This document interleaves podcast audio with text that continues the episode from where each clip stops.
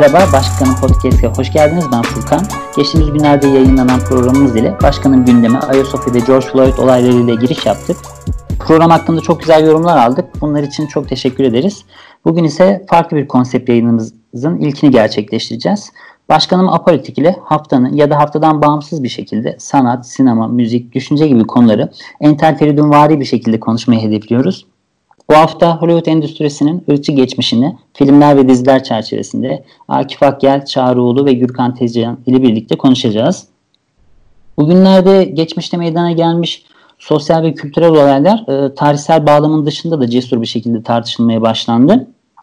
E, son olarak e, film ve dizi platformu HBO Max e, ABD'nin en çok sevilen filmlerinden biri olan Rüzgar gibi geçti filmini ırkçı olduğu iddiasıyla e, yayından kaldırdım.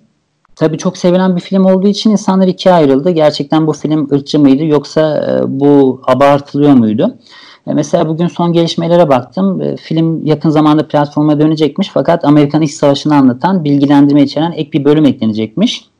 Yine aynı şekilde bugünlerde konuşulan e, meşhur yönetmen D.W. Griffith'in e, Bir Ulusun Doğuşu filmi akıllara geldi. E, tabii bu büyük bir kesim tarafından zaten ırkçı ve saldırgan bir film olarak görülüyordu. E, unutulmamıştı bu konu. E, son günlerde bu konular tartışılırken biz de neler e, düşünüyoruz e, onları bir konuşalım dedik. E, şu an kim söz almak ister acaba? E, ben Furkan'ın bahsetmiş olduğu e, iki filmden Rüzgar gibi geçtiği izlemedim açıkçası. Hatta ilk kez e, gündem olduktan sonra duydum. Hiç daha önce adını duymamıştım ama e, Bir Ulusun Doğuşu filmini 1915 yılında çekilen filmi izledim. Filmin ana hatlarından kısaca bahsedecek olursam e, 110 bin dolar bütçeyle 50 milyon dolar gibi bir hasılat elde ederek döneminin en e, yüksek parasını kazanıyor diyebilirim aslında. Filmin konusu şöyle. İç savaş sürecinde e, baştan sona kavrulmakta olan Amerika savaş bittiğinde yeniden bir yapılanma sürecine giriyor. Filmimiz bu şekilde başlıyor. Bu süreçte kölelik yasaklanıyor ve e, Abraham Lincoln'un suikastiyle e, yeni oluşan güven ortamı e, müsebbibi siyahiler ve melezler olan kaos ve anarşiye bırakıyor. Polis ile güçlerini birleştiren bu suçluların saldırısına uğrayan beyaz çiftlik sahiplerinin imdadına filmin aslında başrolü olan Ku Klux Klan yetişiyor. E, tabiri caizse Haçlı şövalyelerini andıran giysileriyle klan üyeleri gecelerin hakim oluyor ve devletin sağlayamadığı adaleti getiriyor. E, filmin ilk kısmından bahsedecek olursam film ilk kısmı tamamen siyahileri aşağılamak üzerine kurulu. E, siyahilere ait her imge, simge aşağılık, hayvani, şeytani olarak gözümüze sokulmaya çalışılıyor. E, filmden birkaç sahne örnek verecek olursam e, erkek bir zenci tarafından tecavüze uğramaktansa kendini uçurumdan atan bir kadın. E, evlerinde aslında oğluna ait olan klan kıyafetleri bulunan filmin başrolü Dr. Cameron'ın bir zenciyi öldürmek suçundan yargılamaya götürülürken bazı siyahilerin zevkten kahkahalar atması gibi sahneler var.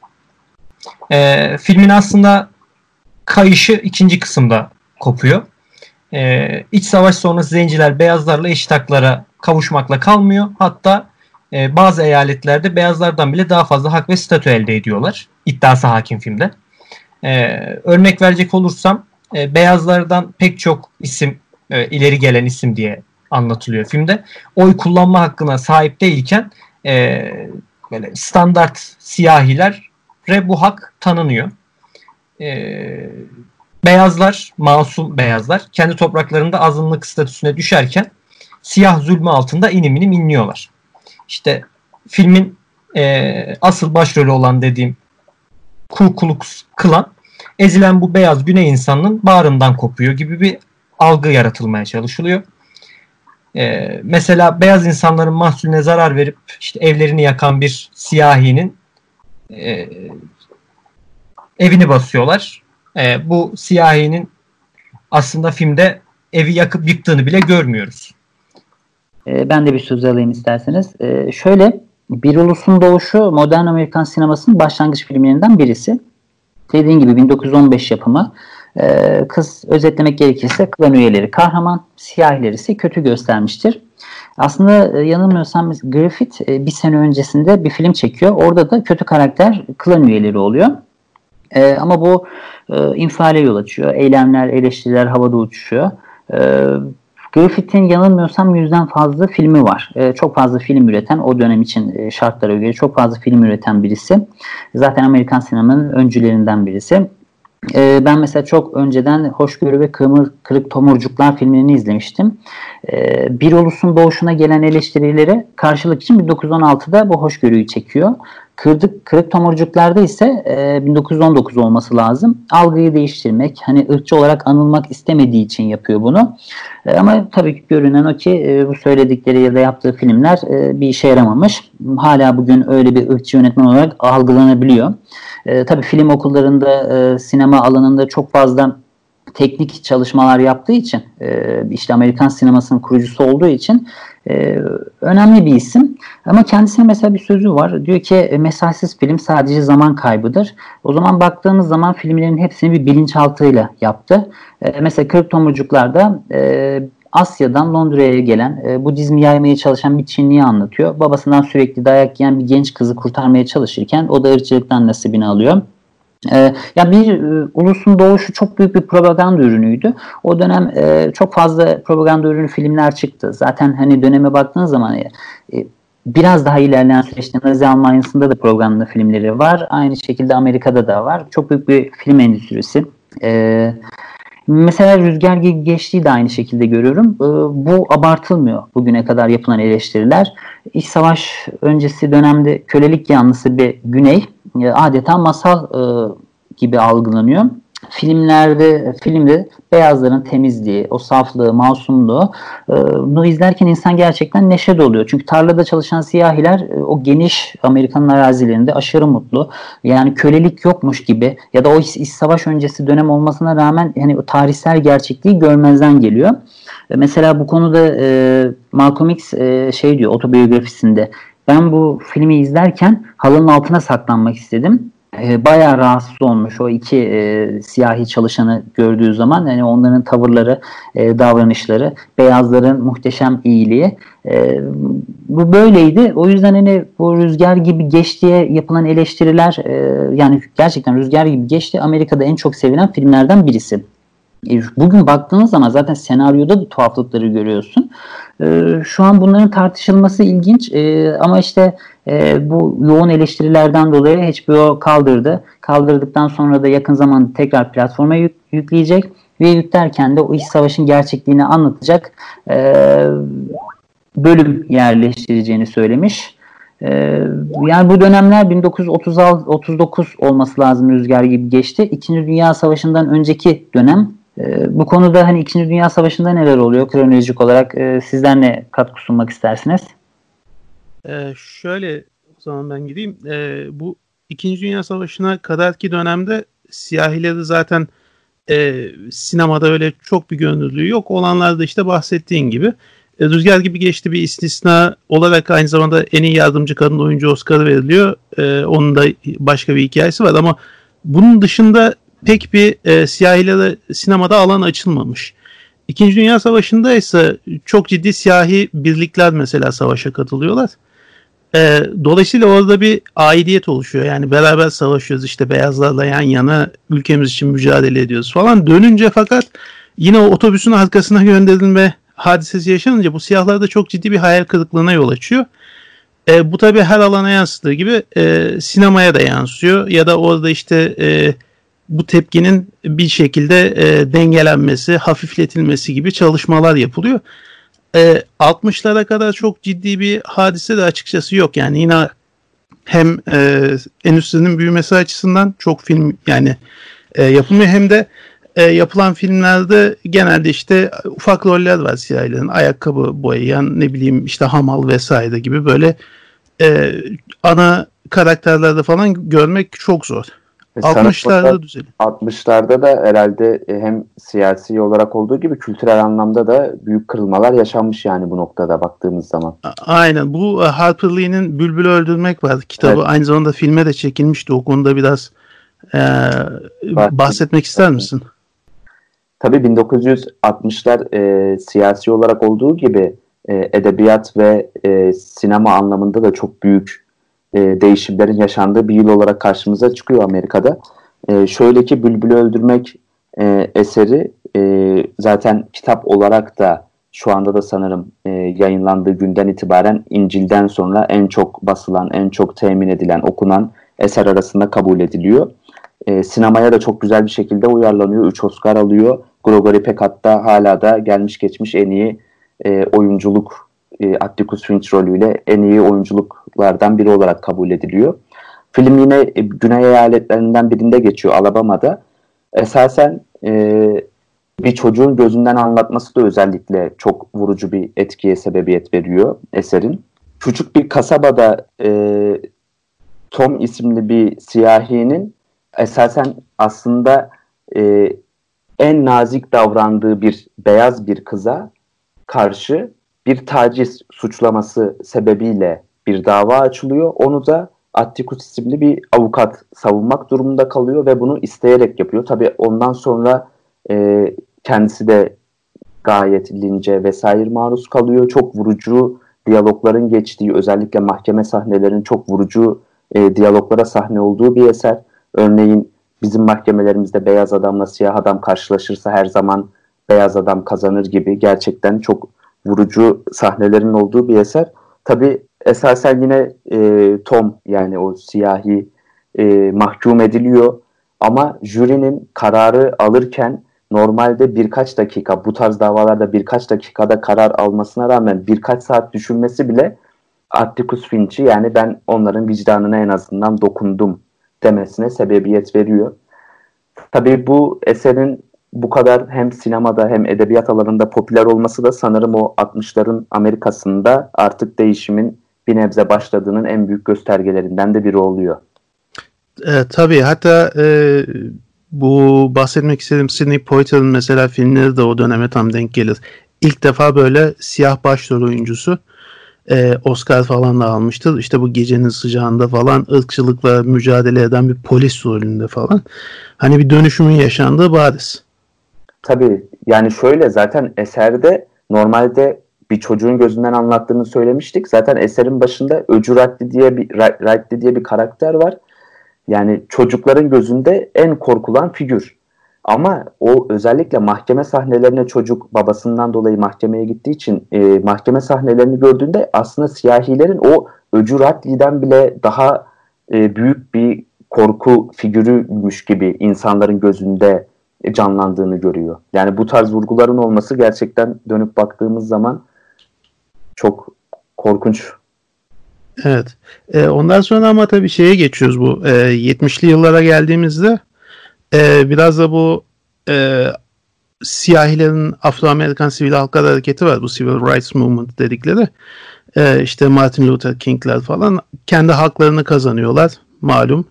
E, dolayısıyla yeni bir döneme geçiş yapılıyor. E, fakat hala daha e, popüler kültür alanında hakları için mücadeleye de devam ediyorlar. E, bu dönemde mesela e, yeni yerleşim yerlerine şehrin dışında e, beyazlar orta sınıf oralara taşınmaya başlıyor. Tabi bunların çıkmasıyla e, sinema sektöründe de epey bir sıkıntıya sebep oluyor. Çünkü sinemacılar artık daha fazla e, seyirci çekmek için başka e, girişimlerde bulunmak zorundalar. İnsanlar şehir dışında kalıyorlar. Şehir merkezleri suçla dolu. Onlara göre siyahiler çok fazla. Dolayısıyla e, insanları nasıl sinemaya çekebiliriz diye düşünürken imdatlarına e, istemeyerek de olsa bir siyah yetişiyor. E, 1971 senesinde ne yazık ki ismini Türkçesini bulamadım. Çünkü e, Türk, Türkiye'de yayınlamam. Çok Efendim? Zor, çok zor bir çeviri olur herhalde zaten. Evet. Türkiye'de de yayınlanmamış ki yani bazen isim uyduruyorlar ya alakasız bile olsa. Bunda o da yok. Filmin ismi Sweet Sweetback's Badass Song. 1971 yapımı. Melvin Van Peebles hem kendisi senaryosunu yazıyor hem başrolde oynuyor. E, hatta sonradan oyuncu olan oğlu Mario Van Peebles de yine e, ufak bir rol alıyor. E, filmin konusu kabaca e, polis şiddetine uğrayan bir adam. Onun e, başka polis şiddetine uğrayan e, birisini kurtarmaya çalışırken hedef oluyor. Ondan sonra bunun peşine düşülüyor vesaire.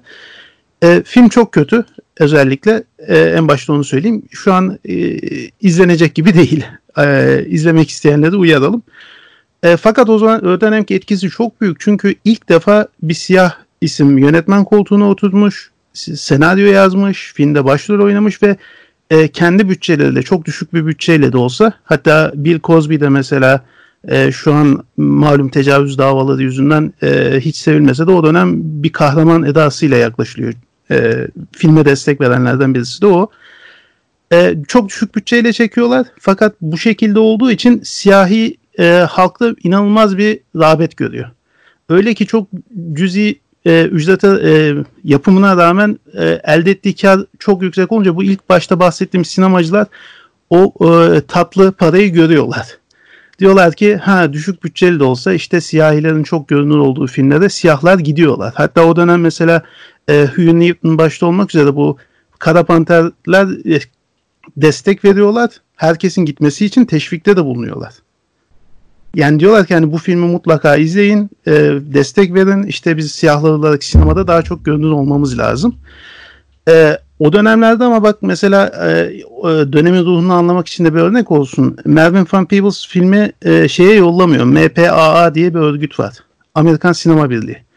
Bunlar normalde filmlere notlar veriyor işte kaç yaşından küçükler girebilir diye. Van Peebles filmi oraya yollamıyor çünkü kuruldaki herkes beyaz. Diyor ki ben onların benim filmime hakkında yargı vermesini, karar vermesini istemiyorum diyor. Bunu yapmadığı için de film otomatik olarak artı 18 film adı olarak sinemaya giriyor. Buna rağmen muazzam bir başarı elde ediyor. E, bunun üzerine işte bu istismar dönemi başlıyor ve 70'lerde meşhur bu Black Exploitation dedikleri Black siyah ve e, exploitation hani istismar kelimelerinden müteşekkil bir kelime uyduruluyor. E, ve diyorlar ki biz siyahları oynatarak siyahlardan çok güzel paralar elde edebiliriz. Şimdi bu yani biraz maddi ekonomik boyutu fark ediliyor herhalde. Tabii yani çok az bir parayla müthiş kar yapıyorsun ve tam da işte hani beyazların sinemaya gitmediği, sinemaların krizde olduğu bir dönemde müthiş bir çözüm. Fakat bu işte bu işi başlatan yani ilk filmi sayılan Van Peebles dahil işte ona destek veren Kara Panterler şu an e, bu hadisenin akabinde hepsi buna karşı çıkıyorlar. Yani o dönem e, eleştiriyorlar, dönüşme tepki gösteriyorlar. Ben bu Kara Panter mecmuasının o dönemki sayılarını buldum. 7 Ekim 72'de mesela çıkan sayıda e, buna hani karşı beyanatlarını mesela e, şöyle özetleyeyim kısaca. Diyorlar ki hani Hollywood bizim zaten e, istismar ettiği yetmiyormuş gibi şu anda bizi böyle e, uçuk kaçık sadece eğlenen işte tipler çünkü bu e, istismar türünün e, özelliği şeydir daha çok şiddet ve cinsellik. Dolayısıyla e, bizi böyle sürekli eğlenen e, işte çok fazla şiddete meyyal bir topluluk olarak Hollywood gösteriyor. Bunun üzerinden hani set çalışanlarına da çok düşük paralar ödüyor. Malum siyahiler çalıştırmak lazım ya. Hani e, şimdi e, moda o oldu. E, o şekilde istismar ediyor. Bir de o da yetmiyormuş gibi bizi sinemaya çekip bizim paramızı alarak artık son darbeyi vuruyor. Hani e, dolayısıyla buna çok tepki gösteriyorlar. E, o zaman e, için işte bazı teklifler sunuyorlar. Hani siyahi çalışanlara asgari ücret şu kadar olsun falan gibisinden. Sinemaların önünde falan eylemler gerçekleştiriyorlar. Ama o 70'lerin şöyle bir faydası oluyor. Siyahlar ilk defa sinema sektörüne de entegre olmaya başlıyorlar ve en mühimi sermaye sahibi oluyorlar. Öncesinde film çekmek isteseler de film çekmeyi birincisi bilmiyorlar. E, çünkü sektörde yoklar. İkincisi ise paraları yok. Fakat 70'lerdeki bu dönem onlara her ne kadar istismar edilse de söylendiği gibi çok ciddi anlamda maddi bir e, kazanç sağlıyor. Çok büyük bir tecrübe getiriyor. İşte e, bazı isimler oradan neşet ediyor. E, hem oyuncu olarak hem yönetmen olarak. E, böyle bir şeye vesile oluyor. E, buradan işte 80'ler 90'lar aynen bu şeyde devam ediyor. Hatta o 70'lerde mesela Pam Grier meşhur olan daha sonra işte 90'larda Tarantino'nun Jackie Brown'unda mesela başrol oynuyor.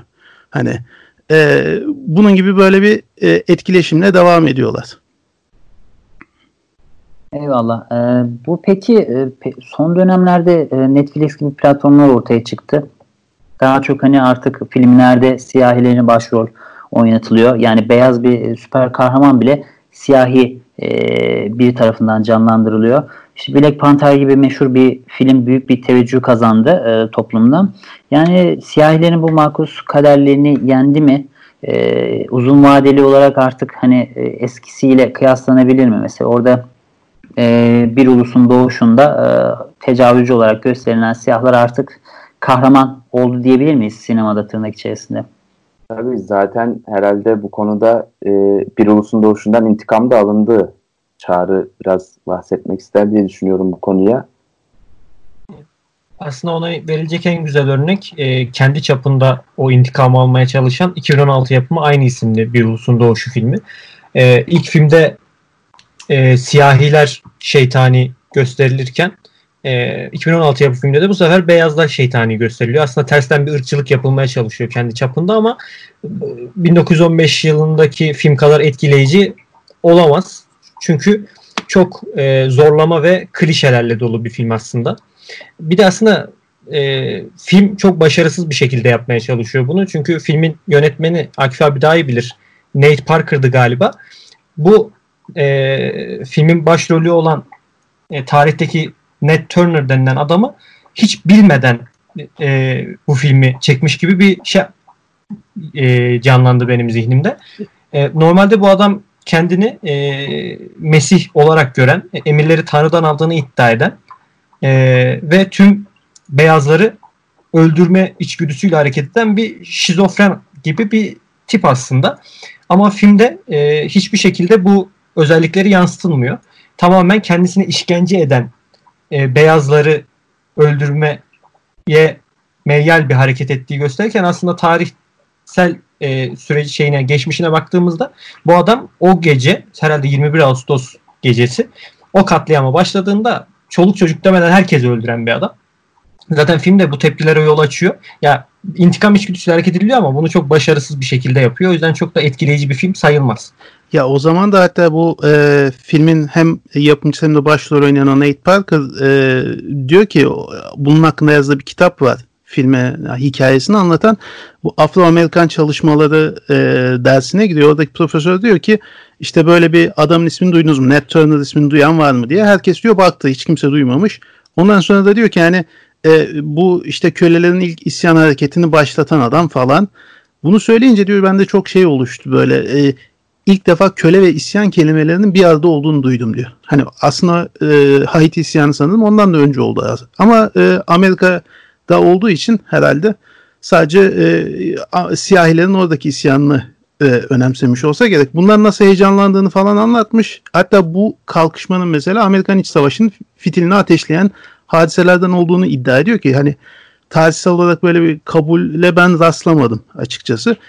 İsim seçimini de o yüzden hani e, bu D.W. Griffith'in malum az evvel bahsettiğin e, 1915 yapımı filmine atıfla ona nazire yaparak koyması da bundan yani hani aslında o e, hadiseleri başlatan şey yine bizim de e, bir revizyonist orada yine bir tarih okuması ya tarih anlatısı var.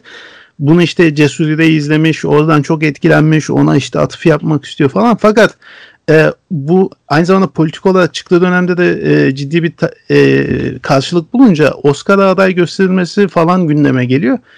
O esnada e, Nate Parker'ın daha evvel tecavüz vakaları olduğuna dair haberler çıkıyor. E, tecavüz suçlaması olmuş, yargılanmış, işte suçlayan e, kadın daha sonra intihar etmiş falan.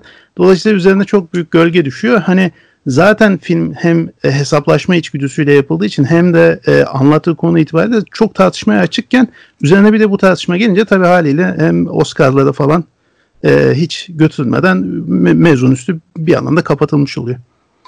As, aslında film belki e, başarılı olsaydı, e, güzel çekilseydi ve tarihsel olarak da e, bazı kısımlara sadık kalınsaydı belki de e, 1915 yapımı olan filmin e, yaratmış olduğu etkiyi ya, yaratabilirdi. Çünkü 1915 yapımı olan filmin etkisiyle e, artık unutulan Klux Klan örgütü tekrar diriliyor ve binlerce siyahinin ölümüne sebep oluyor Tabii. aslında. Hatta Belki sokaklarda başarısı... falan böyle bayağı hani karnavalda yüz gibi yürüyorlar yani örgütleniyorlar. Tabii tabii. Açık açık. E, Netflix'teki 13. madde e, belgeselinde de bahsedildiği üzere zaten e, bu filmin etkisiyle şey oluyor. E, nasıl söyleyeyim? E, işte 13. madde diye bir anayasadaki bir madde çıkartılıyor. Artık e, siyahiler üzerine ağır bir şekilde propaganda yapamayacakları için yasal yollarla artık siyahilere karşı bir yaptırım uygulanmaya başlanıyor. Aslında 1915 yapım filmin etkileri çok büyükken 2016 yapımı filmi sadece işte IMDb'de 5.4'ler 5.7'ler alabiliyor. Eyvallah. Ee, diğer bir soruya geçelim isterseniz. Hani vaktimizi biraz daha e, güzel kullanalım. Şimdi Hollywood sinemasının ilk geçmişi üzerine e, düşüncelerimizi dinledik. E, bu peki bu filmleri yani dönemlerine göre mi değerlendirmek lazım yoksa hani filmlere yapılan yorumların hepsi mübah mı? Yani hak ediyor mu bu filmler linçlenmeyi? Gerçekten o dönem ırkçılık yaptılar mı? Bu konuda neler düşünüyorsunuz? Yani şimdi en basit haliyle düşündüğümüzde bile şu anda herhangi bir filme açıp baktığımızda sadece bilgi edinmek için bile olsun e, çekildiği dönemin tekniklerini nasıl kullanmış, yeni bir şey getirmiş mi oyunculuklarda ya da nasıl bir farklılık uygulanmış bunlar göz önünde bulundurarak atıyorum bir 1920 yapımı bir filme bile normal normale göre çok daha fazla puan verilebiliyor ya da daha çok beğenebiliyorsun. Çünkü o dönemin şartlarını göz önünde bulunduruyorsun. Aynı şekilde ben izlemedim ama anlattığınız kadarıyla Bir Ulusun Doğuşu, Rüzgar gibi geçti. Bu tarz filmlerde de hem dönemin e, tek yani sinema tekniği açısından dönemin şartlarının da ilerisine geçilen e, şeyler yapılmış. Bunun yanında tabii ki siyasi, e, toplumsal vesaire bu tarz olaylar da bunda e, bunlar göz önünde bulundurularak düşünülmeli. Yani en nihayetinde bugün Hollywood'a baktığımız zaman bugün bugünden değerlendirerek de bir sürü içerik üretiliyor Hollywood'da. Yani bugün Black Panther'in e, Avengers'lar arasında dahi belki film olarak çok daha kötü bir filmdi ama gişe, gişeyi alt üst etti. Yani ama şöyle bir durum var. Şimdi döneme göre değerlendireceksek e, o dönemdeki diğer filmlere bakmak gerekiyor. Hani kendi e, aynı dönemde akranı filmlerine baktığımız zaman mesela Charlie Chaplin'in filmlerinde ben benzer öğeleri görmedim yani. En son geçtiğimiz bu pandemi sürecinde Charlie Chaplin'in bütün filmlerini izledim. Ee, en böyle alakasız e, görüntü kalitesi kötü kısa filmlerine de baktım. Çok öyle ciddi bir ırkçılık ya da hani 1915 yılı 1900'lerin başı e, şey kötü bir izlenim almadım. Sadece politik hatta politik hizmetlerinden dolayı o dönemin komünist ilan ediliyor yani Charlie Chaplin. O, tabii zaten mevzu biraz o. Chaplin'in kendisinin siyasi duruşu biraz farklı. Yani o biraz onun özelinde açıkçası. O dönemin filmlerinin tamamında da zaten ırkçılık vesaire gibi vurgulanacak diye bir kaide de yok. E, yani yok, tabii yok. de mesela kamuoyunu ikna etmeye çalışıyorsan ya da kamuoyu şartlar bunu gerektiriyordu. Şu bugün mesela şartlar bunu gerektiriyor. Çünkü Netflix'te sen bir filmi satabilmek için e, o malum e, değişik farklı kültürleri ya da farklı inançları ya da farklı cinsiyetleri hani e, bir şekilde oraya yerleştiriyorlar. Bir başrole hem Müslüman yapıyorlar hem daha farklı bir işte e, kimlik. Aslında işin endüstriyel aslında, boyutunun daha fazla öne çıktığını gösteriyor gibi geliyor bana. Ya aslında aslında zamanın ruhunu biraz idrak etmek lazım. Bugün nasıl günümüzde e, herhangi bir siyahiyi e, kötüleyip beyazları e, yücelten bir film çekemeyeceksek o zamanın şartları altında da e, bir siyahı e, yüceltip bir beyazı kötüleyecek bir film çekmek özellikle siyasi tandanslı bir film çekerken imkansızlaşır. Tabii. Ben... Bir de şöyle bir şey var. Çok özür dilerim hocam. Estağfurullah buyur. Black Panther örneğine aslında girdiğimiz yolu çünkü en taze örneklerden biri bence e, Black Panther çizgi roman olarak ortaya çıkışı da 1966 yılı. Tam da bu 1962'de Bülbül'ü öldürmek gibi eserlerin hem siyasi anlamda da bir sürü kazanımın ortaya çıkmasından sonra 1966'da muhtemelen siyahi bir süper kahraman da biz iliştirelim demişler gibi duruyor. Kaldı ki Avengers'a eklenmesi de daha sonradan oldu. İlk önce bir e, sanırım bu Civil War filminde bir gözüktü. Akabinde e, filmi zaten direkt gişe rekorları kırdı. İlk dönem ilk yayınlandığında puanları çok üst seviyedeydi. Şu an biraz yine 7'lere doğru düştü ama o dönemde de TRT World'ün hatta bir e, hazırladığı bir haberde e, siyahilere işte Afrikalılara özellikle soruluyor film hakkında ne düşünüyorsunuz? Tabii hepsi gururlandıklarını söylüyor ama bir tane kadın şöyle bir yorum yapıyordu. En nihayetinde hayali bir Afrika'yı anlatıyor diyordu. Yani evet.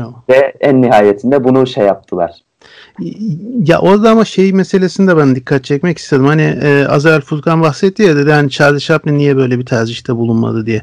E, zamanın ruhuyla mutlaka alakası var ama tercih olduğunu da yine ben düşünüyorum. Mesela e, Netflix'te işte bazı karakterlerin e, normalde çizgi romanında yahut romanında yahut ilk çekilmiş orijinalinde olmadığı haliyle tekrar çekilmesi e, çok tartışma e, çok tartışılan bir mevzu. İşte Death Note var meşhur ölüm defteri Japon yapım bir animeydi değil mi? Onu mesela e, filme uyarladılar.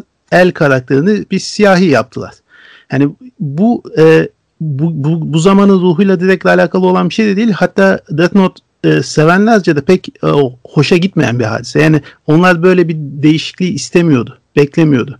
Fakat buna rağmen yaptı. Yani burada ben bir tercih olduğu kanaatindeyim. Keza Tamam mı? Spider-Man'in animasyonunda e, bir siyahi karakter yaptılar Spider-Man'i. O, aslında o çok ben- iyi oldu ama. O Sırıtmadı. Yani ama burada da işte yine tercih noktasına geliyoruz işte. E, Chaplin mesela öyle bir şey yapmadı. Hatta bunun da bedelini Amerika'yı terk etmekle ödedi. Evet. E, a- ama işte e, ya da işte daha ba- başka hadiseler de vardı. İşte John Wayne'in e, bu Noon filmi vardı. Onu mesela suçlaması, Amerikalı olmamakla itham etmesi, tekrar yeni filmler çekmesi. Yani bu her dönem olmuş ama bunu göze alabilen, tercih edebilen isimler de var. Bunu bir tercih e, bunu tercih etmeyip o zamanın şartlarına e, kolaycılığa kaçan, konformist olanlar da var.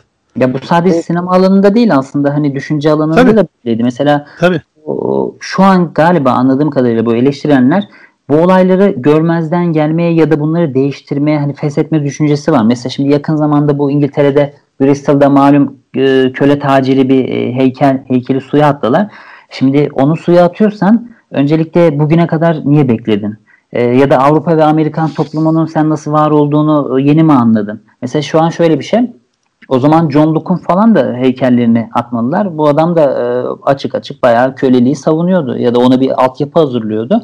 E, tabii döneme göre değerlendirmek lazım ama sinemada hani o propaganda kavramının olması yani düşünceden biraz daha böyle münezzeh olması e, işi bozuyor. Şimdi Griffith onu yaparken e, aynı dönemde yaşayanlar biraz daha böyle şimdi mesela Charlie Chaplin kapitalist sistemi eleştiriyor. İnsana mutluluk ya da hani yaşama e, telaşını anlatıyor. E, o yüzden hani bunlara baktığın zaman bugünden işte insanlar değerlendirdiği zaman diyor ki o zaman bunu yaptıysan bugün de yapabilirdin. Bugün de mesela diyor ki Netflix'te bu filmler yayınlanmalı çünkü siyahi nüfusu bu kadar artık bir e, gerçek var. Bu gerçeği görmezden gelemezsin. E, hani diğer konularda da azınlık olan konularda da işte e, bir dönem e, 2. Dünya Savaşı'ndan sonraki dönemde artık o 60'lar hatta önümüz 90'larda falan özellikle galiba bu e, Yahudiliği filmleri çok fazla meşhurdu. E, çünkü o azınlık kesme artık e, göklere çıkarmak gerekiyordu ya da işte eğer hakları varsa o hakkı vermek gerekiyordu.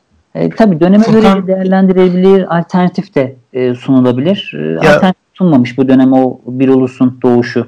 Ufak bir ekleme yapayım Çağrı müsaadenle. Ee, ya bu biraz da şey meselesi gibi hani o fıkra vardı ya Yeniçeri'nin Yahudi'yi bulup dövmesi üzerine Yahudi ya e, hani ya siz İsa Efendimiz'i öldürmüşsünüz diye o da yahu ben o zamanlar yoktum hani bu binlerce yıl önceydi ya ben yeni duydum diyor ya o mevzu gibi biraz daha yani bu e, işte heykel devirenler falan bunlar yeni duyduk şeyine yatıyor ama buradaki işte zaten mesele halkın tepkisinden ziyade endüstrinin yahut bu yön verenlerin tepkisi. İşte geçen mesela gündemde konuşmuştuk. Ayda B. Wells denen kadın e, 81 sene sonra öldükten 81 sene sonra kadına e, şey verildi. Pulitzer ödülü verildi falan hani. Yani bilmiyorlar mıydı? Biliyorlardı. E, Burada zamanın ruhu işte o adamlar için aslında önemli. Yani o sıradan e, sen ben için değil. Çağrı bir şey diyordum kusura bakma sözünü böldüm. Furkan az önce bir örnek verdi e, siyahi Spider-Man diye. Şimdi e, tabiri ne kadar caiz bilmiyorum ama ben bir siyahi olsam e, Kara Panter filmini siyahi Spider-Man karakterine tercih ederim. Çünkü en nihayetinde Kara Panter orijini anlamında siyahi bir role sahip. Ama siyahi bir Spider-Man böyle çok kör göze Yapmacık, mi? parmak şeklinde yapmacık geliyor. Aynen öyle. Yani Peter Parker dediğimiz karakter en nihayetinde beyaz. Niye onu siyahlaştırmaya çalışıyoruz ya da niye alternatif bir başka isimle örnek veriyorum Gürkan Tezcan isminde başka Türk bir Spider-Man yapmaya çalışıyoruz. Bana garip geliyor Bu açıkçası. yıl- şey Çağrı ben- şey Ben bir ben bir siyahi olsam böyle şeylerden rahatsız olurum. Be- bana acımayın kardeşim. Beni böyle şeylere entegre etmeye çalışmayın yani. Ben kendimle var olabilirim ya. Beni niye bir, bir yerlere sürekli sıkıştırmaya, sokmaya çalışıyorsunuz? Şeyi peki niye oldu bu e, hani e, siz o camiayı daha iyi bildiğiniz için soruyorum. Marvel falan çizgi roman dünyası pek yabancı olduğum konularda. Mesela daha önce Wesley Snipes'ın bu e, Blade karakteri vardı. Hani yani siyahi bir süper kahraman filmi çok daha önceden vardı. O o kadar ta- şey görmemesi neden yani niye Black Panther bu kadar it- itibar hatta birçoğu ilk sü- siyah sü- süper kahraman onu zannediyor. Evet. Abi yani bu aslında bunun cevabını verirsek yani kendim verirsem linç yiyebiliriz ama bu Netflix'in yol açmış olduğu erozyonun sebebi işte oraya trans birey sokalım, buraya bir mülteci sıkıştıralım, aman şuraya bir tane zenci şey siyahi karakter koyalım çabasından dolayı doğan şeyler bunlar. Ya yapay Herhalde oluyor. yani. Hollywood'da Hollywood'da bilinmeyen bir kural var. Her filme en az bir mülteci, bir eşcinsel ve bir siyahi koyacaksınız. Koymazsanız filminizi Netflix'e koymayız kardeşim. Sinemalarda gösterime sokmayız gibi bir gizli kural var herhalde. Şu anda bütün Hollywood sektörü bu şekilde hareket ediyor. Ben bilmiyorum yani herhangi bir siyahi veya herhangi bir eşcinsel olmayan bir yapım son birkaç yıldır denk gelmiyor. Ya şöyle Black Panther'in e, ben farkını hani biraz e, yorumlamaya çalışırsam e, Black Panther'deki o kurulan atmosfer bu Afrofuturizm denen bir e, kavramda. Hem Afrika kültürü hem tarihi hem böyle geçmişle ilgili işte sembolleri alıyor dansları, müzikleri bilim kurguyla e, hani bir vaat veriyor. Diyor ki işte ee, biz ileride mesela o Afro a- Amerikalılar gerçekten e, bu filmden çok çok mutlu oldu. Özlerini hatırladı ve hani böyle bir kurgunun, böyle bir hayalin e, gerçekçi olma ihtimali onların hoşuna gitti. Önceden çok fazla zaten şöyle bir şey var. E, Marvel'in ya da DC Comics'in e, tamamen asıl politikten faydalanandı. Yani bir dönem Superman mesela e, Sovyetlere karşı savaşıyordu Tabii. bir dönem e, Nazilere karşı savaşıyordu. Bugün bu Afrika açılımı hani Afrika'yı yeniden keşfetme olayı var. Bir dönem sömürdüler sömürdüler. Şimdi yeni bir keşif olayı var. E, o yüzden hani e, bu ilginç geldi. Hani biraz o e, oryantalistlerin sonradan hani böyle şeyi tanımaları gibi. Mesela şu an e, Hollywood'daki e, müzik sek- sektörünün zirvesi hep şeyler, e, rapçiler işte Kendrick Lamar'lar ondan sonra e, hani böyle e, The Weeknd'ler falan hep böyle e, göçmüş siyahi e, isimler. O yüzden hani artık yeni bir şey gibi geldi. Böyle e, keşfedilmesi gereken bir e, meta gibi bir olay oldu. O, o yüzden bayağı bir, bir de linçleyen var. Yani linçleniyor e, bu filmler. İşte e, mesela biraz uzatacağım gibi ama. Watch, Watchmen'ın dizisi vardı. E, Watchmen e, malum Sovyetler dönemini anlatan bir çizgi roman. E, ama bu yakın zamanda yayınlanan HBO'nun yayınladığı dizide ise e, siyah beyaz çatışmasını ele alıyorlar. Bu son dönemlerde işte 2015 e, Ferguson olayları gibi olaylardan dolayı e, sürekli artık polisin siyahlara işte şiddet uyguladığı düşüncesinden dolayı bu diziyi çekiyorlar. Dizide e, mesela siyahlar polis iyi taraftalar ve maske takmışlar. Yani bu işte bir ulusun doğuşuna bir gönderme gibi bir şey gibi geldi bana. Çünkü filmin başında da mesela e, suçluyu kovalayan, beyazı kovalayan bir siyah vardı. Ee, bu meşhur bir tane şey vardı. İsmini unuttum. Bas Reeves olması lazım. Ee, eski bir kanun koruyucu bir e, şey yardımcı gibi yani şerif yardımcısı gibi birisi vardı. Hı hı. 3000'den fazla kişiyi hatta yakalamış e, bayağı kişi, kötü kişiyi ele geçirmişti. Yani siyahiler de artık bu yeni kendi cevherlerini keşfetmeye başladı diyebiliriz. O yüzden bu Black Panther'i de ben bu anlamda değerlendiriyorum. Ya esasen bence şöyle bir durum var. Ee, ekonomik olarak hareket edilmesinde ben hiçbir beis görmüyorum. Yani istersen işte Iron Man'i de siyahi yap vesaire falan. Bunu ekonomik kaygılarla yapıyorsan eyvallah. Ama bunu bir zorunluluk gibi ya da insanlara yani bu konuda bir zorunluluk varmış gibi lanse etmeleri bence iğreti edici. Yani şöyle bir durum var. Ee, örneğin yani benim aklıma geliyor size de sormuş olayım. Bir ulusun doğuşu ya da rüzgar gibi geçti. 1939 yılında yayınlandı. Amerikan İç Savaşı'nı anlatıyor. O dönem bu filmi eleştiren bir çıkış yapsa herhangi bir o dönemki Hollywood yıldızı filmde yer almayan mesela eleştirse ya da bir yönetmen o dönemki bir e, yorumcu vesaire nedenli bir tepki alırdı camiasında. Bugün aynı şekilde atıyorum eşcinseller hakkında hakaretengiz bir yorumda bulunmayan sadece kendi görüşünü beyan eden bir iki e, oyuncu, star, Hollywood yıldızı hatta nasıl bir tepki alır? Ee, şöyle o zaman e, hem az evvelki e, bahsettiğin pazar payı meselesine hem bir değineyim. E, yine niçin bu kadar çok talep gördü hem de o söylediğin so, e, şeye ek yapayım son olarak. E, bu istismar edilme meselesiyle bence biraz alakalı. Çünkü 70'lerde hani demiştik ya e, işte siyahların yeni bir para kaynağı olduğunu gördüğü için Hollywood onlara yönelik filmler çekti. Siyahi e, izleyiciyi sinemaya çekmek için.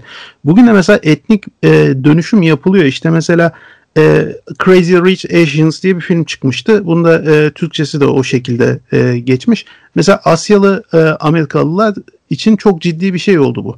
Hani biz kendimizi orada temsil ediliyor olarak hissettik. İşte e, Kara Panter e, siyahiler için aynısı. Hispanikler mesela çok fazla ön plana çıkarılıyor vesaire. E, Birçok başrolde falan ekleniyor. Bu bu şekilde aynı zamanda onların bu endüstrinin bir parçası olarak gösterip onlardan da istifade etmeyi amaçlayan bir hareket olduğu bence aşikar. O bahsettiğin ikinci mevzuda ise e, bu tepki görmesi bir anlamda kaçınılmaz çünkü olay politize oluyor. Mesela Kara Panter ilk çıktığında Rotten Tomatoes'ta hani e, eleştirmenlerden hepsi olumlu puan verirken bir tek eleştirmen olumsuz puan vermişti. İrlanda'dan da yanlış hatırlamıyorsam adamı linç ettiler. Sen niye bu filmi beğenmedin diye. Ya film kötüydü ama film politize olduktan sonra bir yerden sonra şey diyemiyorsun. Kötüydü diyemiyorsun. Çünkü kötüydü dersen bu sana e, şeyi getiriyor. Yani taraf tutman gerekiyor. Bu film işte siyahiler kendilerini temsil edilmiş hissediyorlar. Bundan çok memnunlar. Sen eğer bu filme kötü dersen filme değil bu bahsettiğimiz duygulara karşı çıkmış olacaksın gibi oluyor. Bu aynen şey gibi mesela e, işte İspanya'da o Reconquista denen mevzu tekrar fetih dediler ya ondan sonra Müslümanlarla Yahudiler diyorlar ki domuz eti yiyeceksiniz diyorlar. Şimdi domuz eti normalde e, önemli bir şey değilken ya da onlar için bir gıdayken bir anda bir sembole dönüşüyor. Siyasi bir anlam taşıyor. Bizde işte alkol tartışmaları genelde bu minvalde gider. Aynen bunun gibi de sinemada mesela bu filmler e, oldukları ya da temsil ettiklerinin ötesinde yeni bir hal alıyorlar. Yeni bir sembol haline geliyorlar ve konuşmalar, tartışmalar ondan sonra tamamen o sembol üzerinden gidiyor. Dolayısıyla hani bugün de olsa bahsettiğin gibi o 1915'teki 39'dakiler bugün de olsa e, aynı şekilde e, tepki göreceklerdi. Yani şöyle rüzgar gibi geçti örneğin bu George Floyd olaylarının ardından sanırım Amerika'da HBO platformunda yayınlanıyor. Kaldırıldı ve bu kaldırılmasına referans yapılırken Trump'ın seviyor oluşu da vurgulandı. Yani tamam en nihayetinde bu film bir ırkçılık teması taşıyan şeyler işliyor olabilir. 1939 yılında çekilmiş bir film olmasına rağmen tamam kaldırılsın yine. Hadi ona da bir şey demeyelim. Ama yani buna atıf yaparken Trump da çok seviyor zaten gibi bir şey denilmesi ya da zamanında e, Oscar'lara aday gösterilen hatta Oscar'ı var mı şu anda bilmiyorum ama en son yine evet, IMDb'de de evet. efendim Rüzgar gibi geçtiğinin 10 tane Oscar'ı var. Evet, Rüzgar yani, gibi geçti. Hemen hemen her yıl ee, hemen hemen her yıl böyle Amerika'nın en sevilen filmi olarak görülüyor. Çünkü zaten e, Vivian Light e, ve e, şey Clark Cable oynuyor. Yani ikisi dönemin en yakışıklıları. Türkiye'de bile bir sürü kişinin duvarında posterleri vardır. Bu kadar önemli bir kişi. İnsanlar ailesiyle bunu izleyebiliyor. Ama zaten şöyle bir şey. Hep bu buna geliyor şey. 2015'lerde, 2000'lerin başında da bu eleştiri yapılıyor. 60'larda, 70'lerde de. Sadece pek fazla dile getirilmiyordu. Şey yok açık açık ırkçılık yapmıyor. Buradaki pasifist tavrı eleştiriyorlar. Yani bu işte Akif abinin bahsettiği zenci e, e, ev zencisi yani tırnak içerisinde literatürü kullanıyorum. Ev zencisi ve tarla zencisi gibi. Birisi daha ılımlı. Mesela buradaki hizmetçiler çok mutlu ve sürekli beyazlara destek oluyor. Ama zaten onun öncesinde bir iç savaş yani iç savaştan birkaç sene öncesi. O yüzden hani e, burada bir ırk sorunu var. E, filmde mesela zaten filmin senaryosu falan da eleştiriliyor. Film çok uzun e, ama çok fazla konu birbirine dağınık. Ama nasılsa bu filmi işte popüler kültür müdür? O dönemin uzun yıllar böyle hep sürekli birinci olmasından mıdır nedir? E, çok sevildi. E, şimdi işte yavaş yavaş dokunmaya başladılar. Yani. Ki e, çalışan işte Oscar ödülü alan en iyi yardımcı kadın ödülü alan da aynı şekilde hani artık e, o dönem işte 40'larda falan çok ciddi eleştiriler de alıyorlar yani. Hani o Kaldı dönem... o e, en iyi yardımcı kadın oyuncu Oscar'ını alan oyuncu Siyahi 1939 evet. 1940'larda daha doğrusu ödül tevdi ediliyor. 2003'te yanlış hatırlamıyorsam Halle Berry'nin ödül alması tam şu an emin değilim. O zamana kadar başka hiçbir siyah kadın Oscar almadı. Hmm. Ee, yani bu o dönem o işte meşhur 60'lar zaten hani şey dönemleri e, Malcolm X bile hani bu filmi izledikten sonra e, otobiyografisine kitabına yazmış yani anılarından bakarken şey diyor e, ya ben halının altına yuvarlanmak istedim salonda izleyen tek kişi bendim demek ki öyle bir his uyandırıldı e, fazla bir o cıvık bir samimiyet, bir e, uysallık gösteriliyor. Ama o dönem işte neler yaşandı e, anlatılmıyor. E, yani durum böyle. E, Rüzgar gibi geçti tekrar e, böyle tabulara çok fazla dokunulacak bir sürü film var böyle. Bir sürü işte e, köle taciri var. Bristol'daki işte köle taciri meşhur e, şehri baştan yaratan hayırsever olarak bilinen birisi. Londra'da böyle bir yakın zamanda yine bir heykel yıkıldı. İşte ona baktığımız zaman geçmişteki böyle düşünürleri de bugünden değerlendirirsek tamamen eleştirmek, onları yerden yere vurmak gerekiyor. O zaman orta yollu deyip şeyi söyleyelim yani anakronik olmamak lazım, zaman bağlamında evet. düşünmek lazım ama e, vaktiyle işte böyle e, ilk bahsettiğimiz e, Yolus'un Doğuşu gibi filmleri de e, öyle çok da iyi görmemek lazım. Tabii yani aynı mantıktan ya, bak. Tabii ki e, e, tabii ki Nazi Almanya'sındaki o propaganda filmlerini de e, bir şekilde e, savunmak gerekir o mantıkta baktığımız zaman. Ya da yine aynı şekilde Soğuk Savaş dönemindeki filmleri e, maalesef işte sinemanın böyle bir şeyi var. Ünlü Çağrı bir şey diyordun galiba. Ya filmler tabii ki propaganda aracı olarak kullanılabilir ama o e, bir ulusun doğuşu filminin yarattığı etki çok ekstrem bir etki yani. Binlerce siyahinin katledilmesine sebep oluyor. Çok da zamanın ruhuna uygun değil aslında. Yani bugün mesela işte geçtiğimiz günlerde bir videoda izledim. Bir siyahi bir e, Türkiye'de yaşayan birisi e, Recep İvedik'le Turist Ömer e, Yamyamlar arasındaki filmini eleştiriyordu. Gerçekten Türkiye açısından baktığın zaman da e, bir filmi o Black e, Face'ler e, sürekli insanlar filmlerde mesela en son Cen, bir fotoğraf yollamıştın Cennet Mahallesi'nde e, Alişan siyah, siyah olan boyamış Alişan. Onların gerçek hikayesinin arka planında bilinmiyor. Çünkü bu artık bir e, alış şey olmuş, kalıplaşmış bir hani e, mizah ürünü olmuş, bir tema olmuş, sembol olmuş. Ama işte artık e, o açıdan baktığın zaman empati kurduğun zaman bunun ne kadar e, yanlış bir şey olduğunu görüyorsun. Ama işte hem zaman dedik ya, ya zaten anokronik olmamak lazım bir de coğrafyadan da bağımsız düşünmemek lazım. Çünkü yüzünü siyah boyayıp siyahlarla dalga geçme diye bir kültür Amerika'da var. Hani burada yok. Var evet. hocam. Hatta şöyle yani var. Bu yani biz bir yabancı filmde e, Türklere karşı deveye binme esprisi yapıldığında biz artık rahatsız olma noktasına geldiysek siyahilere yapılanlar daha ağır olduğu için onların daha fazla rahatsız olması normal yani. Tabii başka bir programda şu şeyi de konuşuruz. Türk dizilerinin Türkiye'nin imajı e, yurt dışında nasıl? Müslümanların aynı şekilde. Bir daha da konuşuruz. Love from Pakistan. Love from Pakistan. o zaman e, yavaş yavaş kapatalım. Şeyi de ekleyeyim ben. Bu mesela e, yüzünü siyah boyayıp siyahilerle dalga geçme konusu bu Jim Crow e, diye bir tipleme ortaya çıkartılıyor 1800'lerde İngiltere'de sanırım ama bu tipleme ortaya çıkartılıyor. İşte güya işte zenciler pardon siyahiler geri zekalıdır vesaire e, gibi e, alaya alma şeklinde. Bu daha sonrasında Amerika'da siyahilere karşı e, yasalar çıkartılıyor ve bu literatüre Jim Crow yasaları diye geçiyor yani. İnanılmaz bir korkunç bir etki yaratıyor Bak yani işte, o, için. O aynı şekilde yine az evvel bahsettiğimiz coğrafya meselesine geliyor. Hollanda'da bu e, kara işte Pete dedikleri bir tip var. Yüzlerce yıldız e, işte yüzlerini siyah boyayıp e, bu Noel döneminde mesela ortaya çıkıyorlar. Çocukları güya korkutacak bir karakter gibi. Mesela bu hala devam ediyor. Ama mesela bu Türkiye'de işte o demin dediğiniz Cennet Mahallesi dizisinde yapılınca bu aslında zaten yapılırken de hakaret etmek için yapılan bir şey değil. Yok yani Alişan'ın öyle kariyeriyle oynama gibi bir düşüncesi de yoktu evet. senin. Alişan sevdiğimiz birisi zaten. evet, e, bu arada e, ka- kayıtlara tamam. geçmesi için söylüyorum Alişan'ı sevmiyordum. Evet devam edin. Ha, selam verecektim. Ben, selam selam verecektin. Eyvallah. tamam sohbete doyum olmuyor. Konu konuyu açıyor maalesef. E, vaktimiz sınırlı olmasa saatlerce konuşabiliriz ama işte bir şekilde sınırlandırmamız gerekecek. Bizi dinlediğiniz, misafir olduğunuz için teşekkür ederiz. Ben Furkan. E, Almanya Aachen'dan Akif Akyel, Ankara'dan Gürkan Tezcan ve Çağrı Ulu ile Başkanın Podcast Apolitik'te Hollywood endüstrisinin ırkçılığını, siyahi karşıtlığını, filmler ve dizileri konuştuk. Farklı konularda tekrar buluşmak üzere. Sağlıklı günler dileriz. Hoşçakalın.